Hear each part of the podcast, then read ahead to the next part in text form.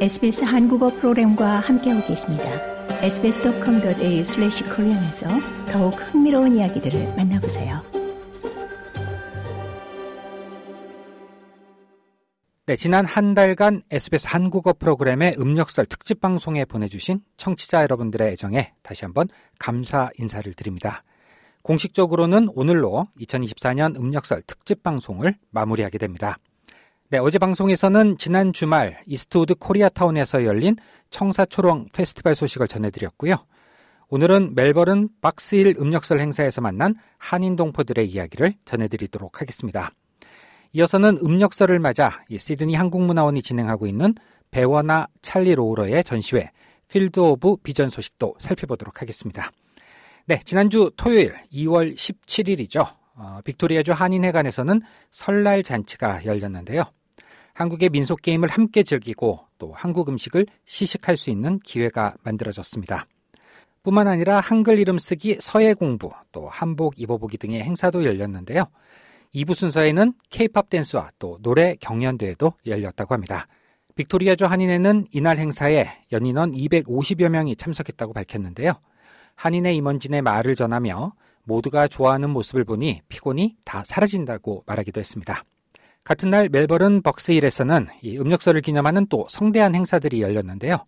SBS 한국어 프로그램의 김하늘 프로듀서가 현장에서 음력설을 즐기고 있는 한인 동포들을 만나봤습니다. 네, 함께 들어보시죠. 아, 여기 진짜 먹을 것도 너무 많고, 볼거리도 너무 많고, 이런 재밌는 놀이도, 기구들도 너무 많아서 너무 즐거워요, 지금. 네. 아, 코로나 이후로 이런 분위기가 처음인 것 같아가지고요. 너무 기대되고 기대되는 마음으로 여기 왔어요. 생각했던 것보다 준비한 것도 너무 많고, 한국, 그 박스일이라고 해서 다 중국, 그러니까 그런 것만 있을 줄 알았는데, 한국 수어들도 되게 많아서 좋아요. 오늘 그냥 저희 동네기도 하고 해서 그냥 밥 먹으러 온 건데 차가 하도 막혀 있어서 뭐지 하고 왔는데 어 이렇게 막 뭐 페스티벌 같이 열, 많이 열려 있고 그래서 어, 되게 신기한 것 같아요. 아 저희가 이제 행사를 이맘때쯤에 자주 하거든요. 이제 퀸 빅토리아 마켓에서 행사하고 자주 행사하는데 어 이제 이쪽 어소시에이션에서 저희가 초청을 받아서 오늘 하게 됐어요.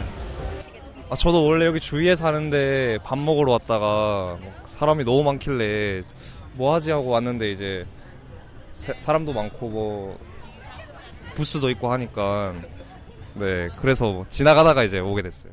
네, 현장 취재를 한 김하늘 프로듀서는 이 다보탑이 그려진 동전 전병이 방문객들로부터 굉장한 인기를 얻었다고 이야기했는데요.